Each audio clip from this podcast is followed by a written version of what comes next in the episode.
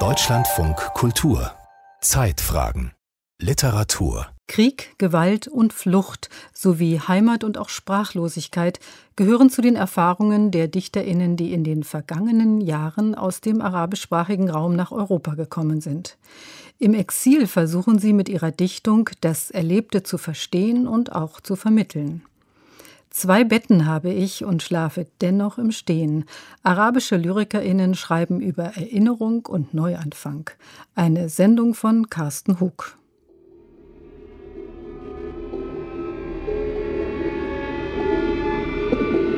Letztes Jahr, um nur ein Beispiel zu nennen, starb ein mit Flüchtlingen vollbesetztes Boot an Herzinfarkt. Als das erste Schiff den Unglücksort erreichte, war das Mittelmeer schon untergegangen. Man fand Wasser, das erstickt war. Man fand Wellen, die klatschnass waren. Man fand die Europäische Union, die versuchte, sich an ein Stück Holz aus den Überresten des Bootes zu klammern, um sich zu retten. Die Kinder fand man nicht. Jesus, der Sohn von Maria, war der einzige Überlebende. Sie fanden ihn, wie er über das Wasser lief.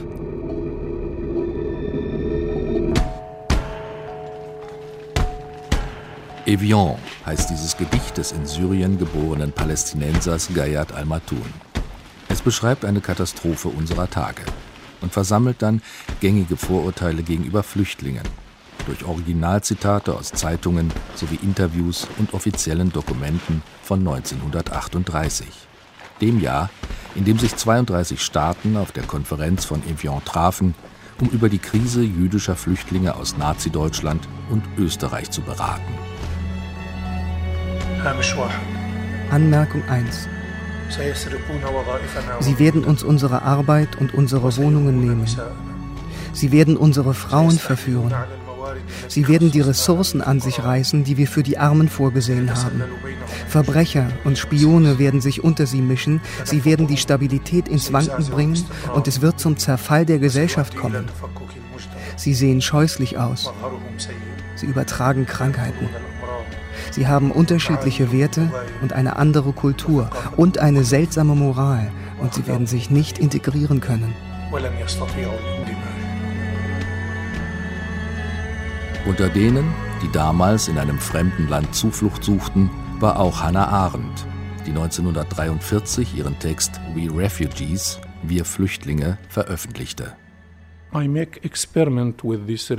Ich habe mit diesem Text ein Experiment gemacht.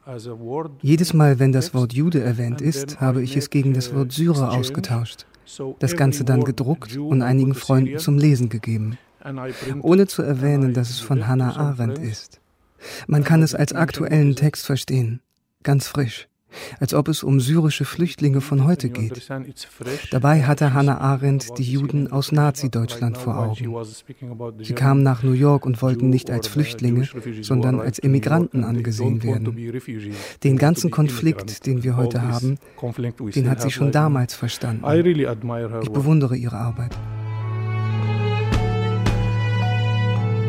Wir suchen nicht Gayat al-Matun ist Lyriker und Filmemacher. Viele seiner Gedichte sind online zu hören, als musikalisch unterlegte Poetry-Filme. Für Evian verwendet er ein Stück der einstürzenden Neubauten. Sänger Blixa Bargeld war von Al-Matuns erstem ins Deutsche übersetzten Gedichtband Ein Raubtier namens Mittelmeer so beeindruckt, dass er dem Autor sofort die Erlaubnis dazu gab. Al-Matun schreibt nach wie vor für arabische Leser. Seine Gedichte sind aber auch in andere Sprachen übersetzt worden. Geboren wurde er 1979 als Sohn eines Palästinensers und einer Syrerin in Yarmouk, einem palästinensischen Flüchtlingslager in Damaskus. Er wuchs auf als staatenloser Flüchtling. Seine Geschichte ist kompliziert. 2008 verließ er Syrien illegal. Er ließ sich einen Pass in Ramallah anfertigen, ihn nach Damaskus schmuggeln, bestach die syrischen Behörden und gelangte so nach Schweden. Dort erhielt er nach einigen Jahren die schwedische Staatsbürgerschaft. Sein Verlag sitzt in Mailand. Mit einem Stipendium kam er 2019 nach Berlin. und möchte dort nun für länger leben. Berlin always uh, was for me something special. Berlin war für mich immer etwas Besonderes, aus mehreren Gründen. Meine Lieblingsstadt ist Damaskus. Ich bin da geboren und das Assad-Regime hat Damaskus zerstört. In Berlin denke ich jedes Mal, auch diese Stadt war total kaputt und wurde wieder aufgebaut. Sie gibt mir die Hoffnung, dass wir auch Damaskus wieder aufbauen können. Obwohl Al-Madun ein großer, kräftiger Mann mit wachen, hellgrauen Augen, der sein dunkles, gelocktes Haar zum Zopf gebunden trägt, nun schon seit über zwölf Jahren im Exil lebt, ist die alte Heimat in seinen Gedichten stets präsent.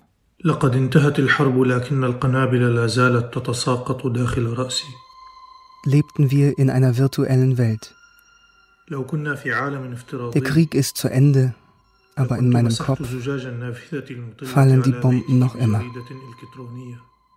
Der Krieg ist zu Ende und die Toten sind wohlbehalten zu ihren Familien zurückgekehrt. Die Märtyrer kehrten im Ganzen zu ihren Müttern zurück. Die Mütter kehrten nach Hause zurück. Die Häuser, die Straßen, die Moscheen, die Augen, die Füße, die Körperteile kehrten zu ihren Besitzern zurück. Die Finger kehrten zu den Händen zurück, die Ringe zu den Fingern, die Schulen zu den Kindern. Die Wäscheleinen kehrten zu den Balkonen zurück, die Verliebten zu den Dächern. Mein Bruder kehrte zu meiner Mutter zurück und ich bin nach Damaskus zurückgekehrt. Lebten wir in einer virtuellen Welt, würde ich den Krieg ausschalten wie du den Fernseher. Aber wir wurden in einer Hurenwelt geboren. Und wenn der Mensch in einer Hurenwelt geboren wird, verwandelt sich die Zeit in eine Schreibmaschine. Und die Toten werden zu Gedichten.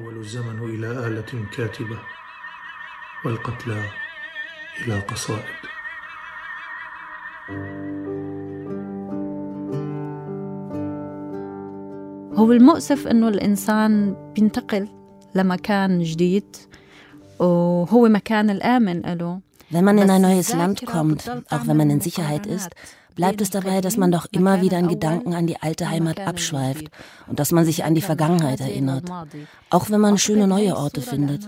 Mir fällt auf, dass man im Rückblick immer nur an die angenehmen Dinge denkt. Dabei war ich in Aleppo in einer wirklich schlimmen Situation. Ich habe zum Teil an Selbstmord gedacht. Und trotzdem ist es jetzt so, dass ich mich immer nur an das Schöne in Syrien erinnere.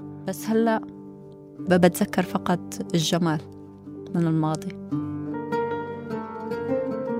Wedat Nabi wurde 1986 in Kobani geboren.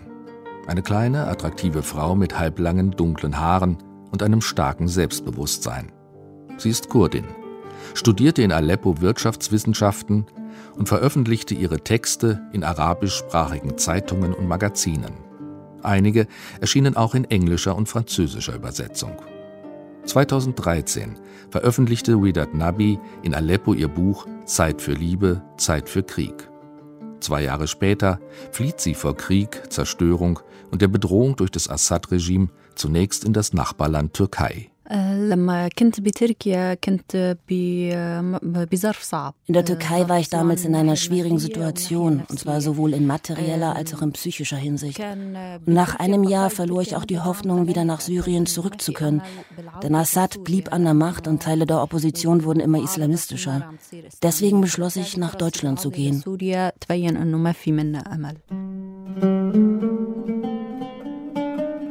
Zwei Jahre nur.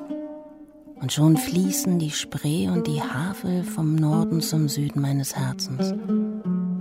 Dort, wo ich an ihren Ufern sitze, löst sich das Salz der Flucht und der Ägäis von meiner hellbraunen Haut und meiner Erinnerung.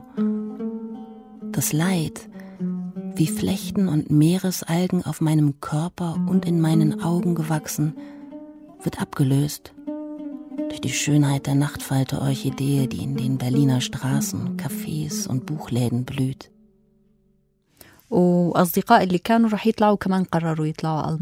Ich hatte eine reiche literarische Vorstellung von Deutschland. Als ich zum ersten Mal Rilke gelesen habe, war ich erst 14 Jahre alt und zu Besuch in meinem Heimatdorf bei Kubani in Nordsyrien. Und obwohl ich noch sehr jung war und natürlich auch sehr weit weg von Deutschland, hatte ich das Gefühl, alles zu verstehen. Lesen war für mich tatsächlich immer eine Brücke zu anderen Kulturen und Literaturen, seien es französische, amerikanische oder deutsche. Deswegen hatte ich vor meiner Ankunft in Deutschland sogar von Berlin eine relativ genaue Vorstellung. Tatsächlich ist es doch so, dass man eher Angst hat, wenn man von einer anderen Kultur und ihrer Kunst nichts weiß. Insofern könnte man sagen, dass Literatur, Kunst und Musik tatsächlich ein gutes Gegenmittel gegen Angst und Rassismus sind. أنا عندي تصور كامل عن برلين قبل ما أزور برلين Zwei Jahre nur, und schon fließen die Spree und die Havel vom Norden zum Süden meines Herzens. Obwohl es nur zwei Jahre sind, habe ich in Berlin so viele Erinnerungen angesammelt wie eine Deutsche, die allmählich auf die 90 zugeht. Trotz all dieser schönen Erinnerungen habe ich große Angst, dass Berlin mir abhanden kommen könnte, wie meine Heimatstadt Kobani und Aleppo. Niemand gibt seine Städte freiwillig auf. Städte werden geraubt. In Deutschland lebt Widat Nabi seit 2015. Schlepper brachten sie im Boot über die Ägäis, auf dem Landweg über den Balkan gelangte sie nach Berlin. Schnell bekommt sie Kontakt zur hiesigen Literaturszene. 2019 erscheint ihr erster Lyrikband auf Deutsch. Kurz vor 30, Küss mich. Widat Nabis Themen sind die Liebe, die Suche nach Freiheit. Mit einer selbstbewussten weiblichen Stimme erkundet sie ihre neue Lebenssituation. Die Spannung zwischen Heimatlosigkeit und Zuhause, Trauer und Hoffnung. Der Ort von Erinnerung beleuchtet. Traurig ist, dass du die Ruinen deines Hauses im Traum besuchst und zurückkehrst ohne Staubspuren an den Händen. Zärtlich ist, dass du die verwelkten Blumen gießt im Nachbargarten, weil die Blumen deines Hauses ohne Wasser unter Bomben starben. Das Leben wird nicht so schlimm. Es schenkt dir ein neues Haus. Aber deine Seele bleibt ein Wolf, der jede Nacht heult auf der Stufe deines alten Hauses.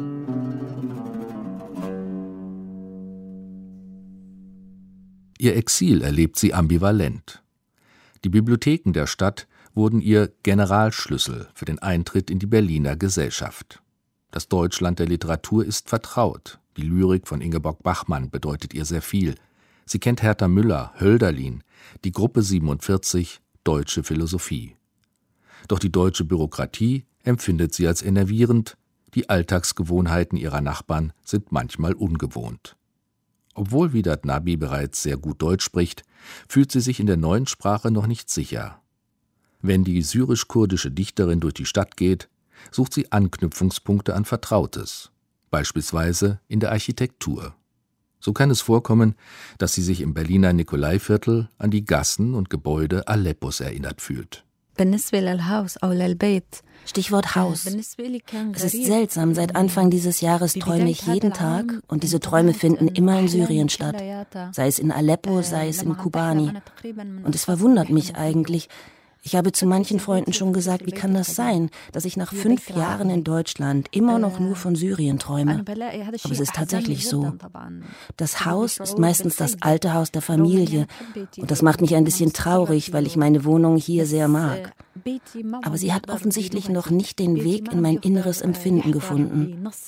Das kann ich nicht wirklich kontrollieren, nicht in meinen Texten und nicht in meinen Träumen, auch nicht, wenn ich über Berlin schreibe, was ich ja tue. Letztlich bleibt das Haus das Symbol des alten Hauses in Syrien.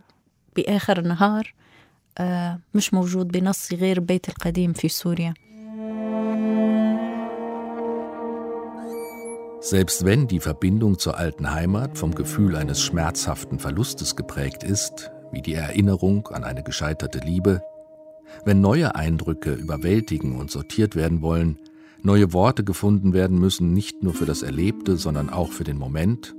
Selbst dann ist die Autorin neugierig. und offen für die Möglichkeit, neue Erfahrungen zu machen. So empfindet sie das Leben im Exil als Bereicherung, als Chance, sich weiterzuentwickeln.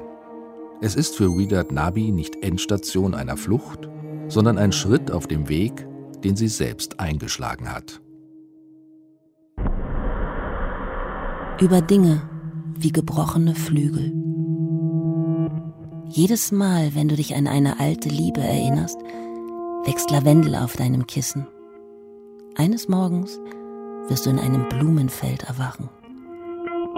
Zwischendurch ändere ich mein Profil durch ein Bild, wo ich lächle und erscheine wie eine glückliche Frau, nicht wie das traurige Land, aus dem ich stamme. Wenn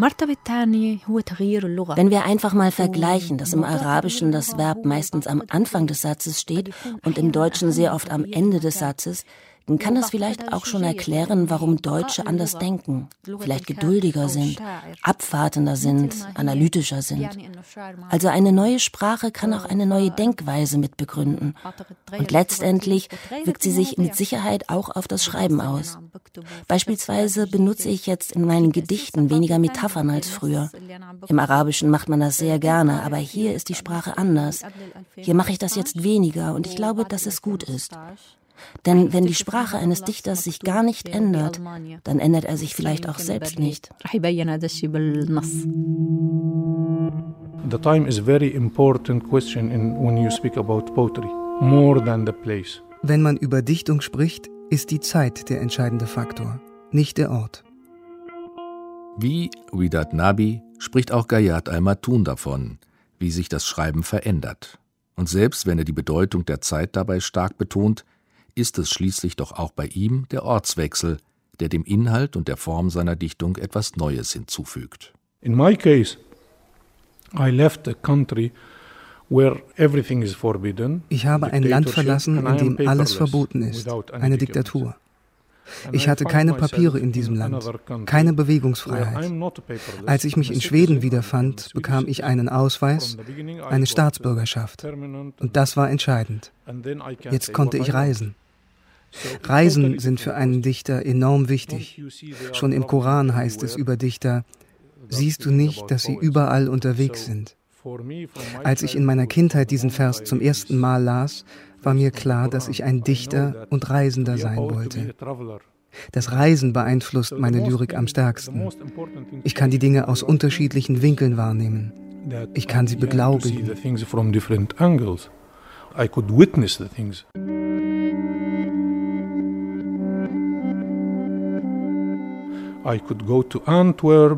In Antwerpen sah ich Blutdiamanten und konnte darüber schreiben. Ich fuhr nach Ypern, sah in zwei Wochen 600.000 Gräber aus dem Ersten Weltkrieg, um nach dem Chemiewaffenangriff auf Damaskus mein Gedicht Schizophrenie zu schreiben. Ich konnte die Dinge aus der Nähe berühren, sie schmecken. Dadurch wurden meine Gedichte experimenteller. Schizophrenie durch die Stadt Ypern, wo du deine Hand auf die Geschichte legen kannst, die wie eine Leiche vor dir liegt, wo du die Wunde berühren kannst, um festzustellen, dass sie noch immer heiß ist wie die Brustwarze einer Frau, die zwischen deinen Lippen schmilzt. Durch die Stadt Ypern gehe ich, der palästinensische Flüchtling, bewege mich wie ein Archäologe, um aus der Nähe die Grausamkeit des Homo sapiens zu spüren – ich, der syrisch-palästinensisch-schwedische Flüchtling, fülle meine Kamera mit Fotos wie eine russische Bäuerin den Milcheimer unter ihrer Kuh.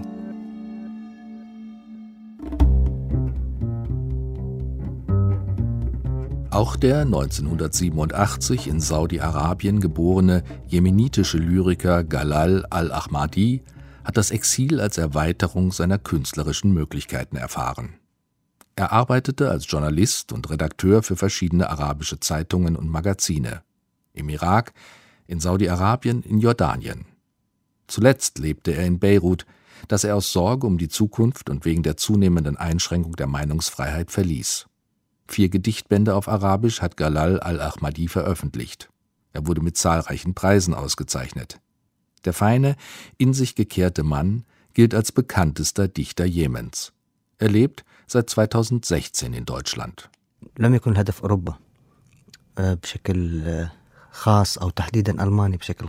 Europa war nicht mein Ziel und Deutschland auch nicht, obwohl mir Deutschland in meiner Vorstellung schon immer auch ein sympathischer Ort gewesen ist. Ich hatte ein Stipendium der Heinrich-Böll-Stiftung und kam dadurch zufällig nach Deutschland. Und das erwies sich als Glücksfall. Nach der Ankunft wusste ich einfach, dass das für mich das richtige Land ist. Für mich und für meine Frau Noah. والأنسب طبعا لشريكتي اللي هي نور Ich schlafe im Stehen. Zwei Betten habe ich und schlafe dennoch im Stehen. Das habe ich gestern immer wieder vor mich hingesagt und mir dabei die Zigarette am falschen Ende angezündet. Das heißt nicht unbedingt, dass etwas Schlimmes geschehen wird, aber es heißt ganz sicher, dass ich diesmal etwas Wichtiges verloren habe. Die Zeit womöglich, in der ich eine Frau hätte zurückholen können oder in der ich nicht im Stehen hätte schlafen müssen. Wie leicht es ist, dich zu vergessen. Heute habe ich es tausendmal getan. Heute Abend werde ich spät hierher zurückkommen und mir eine Erinnerung am falschen Ende anzünden. Und dann werde ich sagen, als würde ich dies soeben erst entdecken. Ich habe zwei Betten.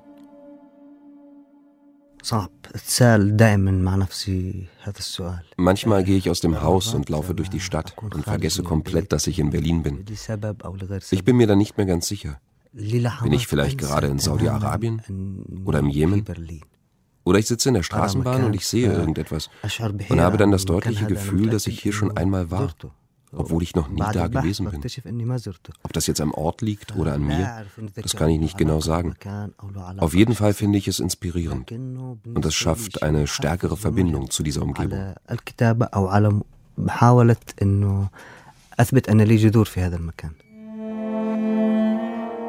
Wie die Bewegungsfreiheit für Gayat al-Madun ist für Galal al-Ahmadi der Wechsel der Umgebung von besonderer Bedeutung. In seinen Gedichten kommen Orte häufig als etwas Vorübergehendes vor. Er beschreibt Passagen, flüchtige Momente, eine Gegenwart, die Ewigkeit und Verschwinden in einem ist. Drei Minuten. Drei Minuten lang will ich dich lieben. So wie man sich im Bus verliebt. Oder in einer Hotellobby. Und es dann als Episode abhakt. Eine Liebe, die nicht wächst und nicht zerbricht, weil wir sie hinter uns liegen lassen, aufstehen und gehen. Im Herbst 2020 erschienen im Sezession Verlag neue Gedichte von Galal al-Ahmadi in einer zweisprachigen Ausgabe. Die Lehre der Vase. Darin geht es viel darum, was Liebe sein kann und was Einsamkeit bedeutet. Auch wenn ein Du angesprochen wird, muten viele seiner Gedichte an wie fortgesetzte Selbstgespräche des Dichters, der sich immer wieder seiner selbst vergewissern muss. Verlassenheit. Ich werde dir sagen, was das ist. Verlassenheit. Und zwar ganz genau. Du gehst 20 Jahre lang dahin und auch wenn du dich plötzlich umwendest, siehst du keine Spur von einem Hinterhalt und niemand stößt dir einen Dolch in den Rücken. Aber wenn du deinen Kopf auf deine Brust sinken lässt, um zu schlafen, schreckt dich aus deinem Innern ein bellender Hund auf. Neben der Skepsis gegenüber sich selbst geht es in den Versen Galal al-Ahmadis auch um die Grenzen des Sagbaren und die Frage, wer bin ich? Al-Ahmadi ist ein Dichter der Verunsicherung, des kecken Zweifels und der Selbstbehauptung. Die Guten. Hallo Gott, ich bin's einer von deinen guten Menschen, die sich gegenseitig Blumen auf die Wunden legen und nichts als Verluste mit sich herumtragen, die ihrer Ohnmacht die Zunge zeigen und ihren gemischt wahren Laden namens Körper zum Abgrund schleppen, die an einem Ort lieben und an einem anderen an Sehnsucht sterben. Meine Seele ist versiegt. Ein Fels lastet auf meiner Brust. Und die Sprache hat mich nicht gelehrt, wie ich sie auf Papier ausrollen kann. Rette mich. Ich bin doch immer noch dein Freund. Oder sowas in der Art. Die Lyrik von Ridat Nabi, Gayat al-Matun und Galal al-Ahmadi hat keinen festen Ort, sondern verbindet Themen und Motive über geografische und zeitliche Grenzen hinweg. Es ist eine Lyrik der Melancholie und Einsamkeit, gebrochen mit Ironie. Sie ist mal wütend oder tastend, verzagt oder provozierend, immer aber von großem Selbstbewusstsein bestimmt. Und sie geht weit über die Exilsituation hinaus. Sie erzählt von der Freiheit des Fühlens und Denkens, ist surreal und existenziell. Ich habe alles, was ich mir wünsche. Dass ich hier mit meiner Familie lebe, dass ich normal leben und arbeiten kann, dass ich das machen kann, was ich möchte, auch mit anderen zusammen, das ist mir schon genug. Natürlich lebe ich in einer ganz neuen Umgebung, in einer anderen Kultur, wo andere Prinzipien und Grundsätze herrschen, ganz anders als das Chaos in den arabischen Ländern. Und trotzdem, ich muss zugeben, die Vergangenheit ist mir präsenter als die Gegenwart. Aber ich habe hier Zeit. Und ich habe diese Zeit, weil ich mir nicht mehr so viel Sorgen machen muss um den Alltag und um die Zukunft wie früher. Deswegen kann ich jetzt an die Vergangenheit denken. Und ich denke andauernd an sie. Ich mache der Vergangenheit in meinen Gedanken sozusagen einen Prozess, aber ohne ein Urteil zu fällen. Die Vergangenheit bleibt mir so stets gegenwärtig. Die drei leben in einer rechtlich gesicherten Situation. Das ermöglicht den freien Selbstausdruck und künstlerische Entwicklung.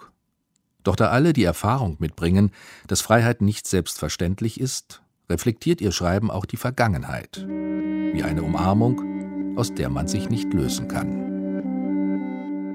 بالنسبة إلي كلمة المنفى بعتقد أنه هي كلمة das Wort Exil passt vielleicht nicht ganz genau auf meine Situation, jedenfalls nicht in dem Sinne, wie es früher für deutsche Schriftsteller gegolten hat, die während des Zweiten Weltkrieges aus Deutschland in andere Länder fliehen mussten. Einfach weil es heute sehr viel mehr Kommunikationsmittel gibt als damals. Wenn heute in Aleppo etwas geschieht, dann weiß ich es innerhalb von Stunden, sei es durch meinen Bruder, der mir über WhatsApp Nachrichten schickt, sei es über Facebook. Noch etwas kommt hinzu. Ich komme aus einer konservativen Familie mit starkem Sittenbezug und da hatten Frauen wenig Rechte. Ich hatte das Gefühl, dass ich dort im Exil bin, in dieser Enge, während mir Berlin ja ein großes Gefühl von Freiheit und sogar Zugehörigkeit gegeben hat. Natürlich hat man, wenn man in der Fremde lebt, manchmal Sehnsucht. Oder wenn man mit Rassismus konfrontiert wird, wächst die Sorge, dass man hier doch nicht auf so festem Grund steht, wie man es sich erhofft und dass einem vielleicht eines Tages gesagt werden könnte, das war's, wir brauchen dich nicht mehr, auf Wiedersehen. Das ist dann eine Art Exilgefühl.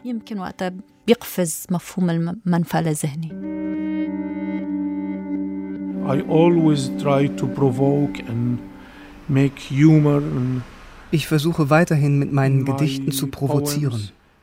Mit schwarzem Humor baue ich eine Brücke zwischen Vergangenheit und Gegenwart.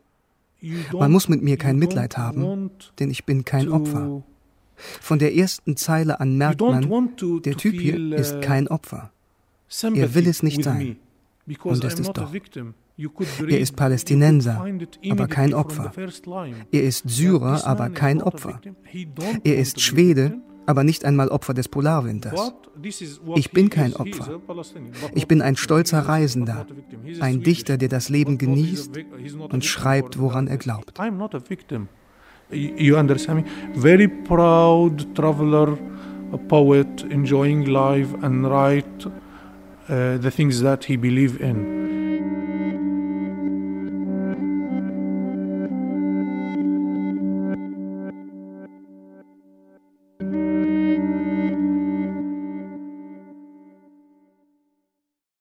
Zwei Betten habe ich und schlafe dennoch im Stehen. In der Reihe Lyriksommer hörten Sie eine Sendung über Dichtung im Exil von Carsten Huck. Es sprachen Katja Hensel, Tilma Kuhn, Oliver Obanski und der Autor. Günter Ort hat die Gespräche aus dem Arabischen übersetzt. Regie Giuseppe Maio, Ton Hermann Leppich, Redaktion Dorothea Westphal.